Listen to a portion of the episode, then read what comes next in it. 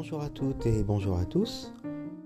Bienvenue dans ce podcast de lecture, lecture pour tous. Lecture de littérature, de philosophie, d'histoire, de textes scientifiques, de textes de sciences humaines.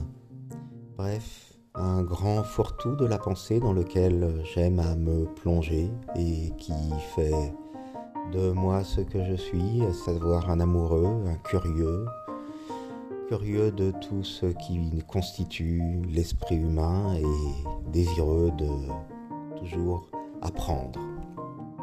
Je vous convie donc à ces lectures et à me rejoindre dans la découverte de nouveaux textes ou de textes que vous connaissez déjà.